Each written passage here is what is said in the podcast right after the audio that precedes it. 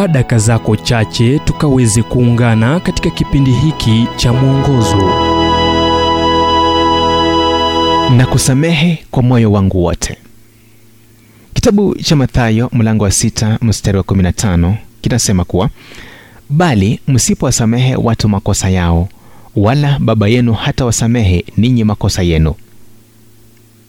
Iwapo kumewahi kuwa na mtakatifu hai alikuwa Corrie ten ambaye pamoja na dadake Betsy na baba yao waliishi katika mji wa Haarlem kule Holland.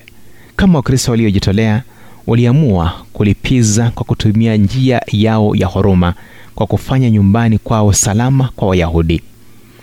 Hata hivyo, hatimaye walikamatwa. Baada ya siku chache, babake Kori ambaye alikuwa mkongwe aliaga na yeye na dadake Betsy wakatumwa katika kambi ya watu wengi kule Ravensbrück ambako Betsy pia aliaga, na wiki moja kabla ya Kore kuhukumiwa aliachiliwa kisadfa kupitia kwa utawala. Mungu aliyehifadhi maisha yake.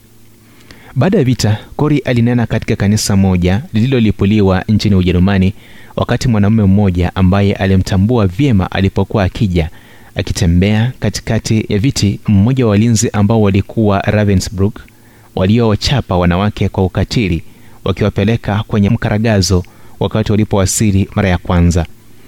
Alipofika mbele ya kanisa hilo, mlinzi huyo alimpa kori mkono akimpongeza kwa ujumbe mwema aliyoleta. Chuki iliinuka ndani ya moyo wake. Mungu, akaomba kori nisaidie ili nimsamehe. kori alisema alianza kuhisi ujote kichwani mwake ambao ulipenyeza hadi moyo wake. gafula alinyosha mkono wake na kusema, nakusamehe, nakusamehe kwa moyo wangu wote. Akiandika kutokana na ujuzi huo, Kori anasema msamaha si hisia, msamaha ni tendo la takwa, na takwa laweza fanya kazi, haijalishi joto la moyo. Iwapo Kori aliweza kumsamehe mtu kama huyo, je, Mungu hawezi kusaidia ufanye jambo kama hilo kwa mtu aliyekukosea?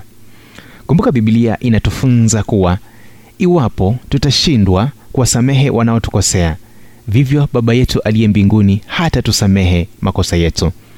Tazama kitabu cha Mathayo mlango wa sita mstari wa 15. Ujumbe huu umetafsiriwa kutoka kitabu kwa jina Strength for Today and Bright Hope for Tomorrow kilichoandikwa naye Dr. Harold Sala wa Guidelines International na kuletwa kwako nami Emmanuel Oyasi. Na iwapo ujumbe huu umekuwa baraka kwako, tafadhali tujulishe kupitia nambari 0722331412. Kumbuka ni 0722331412.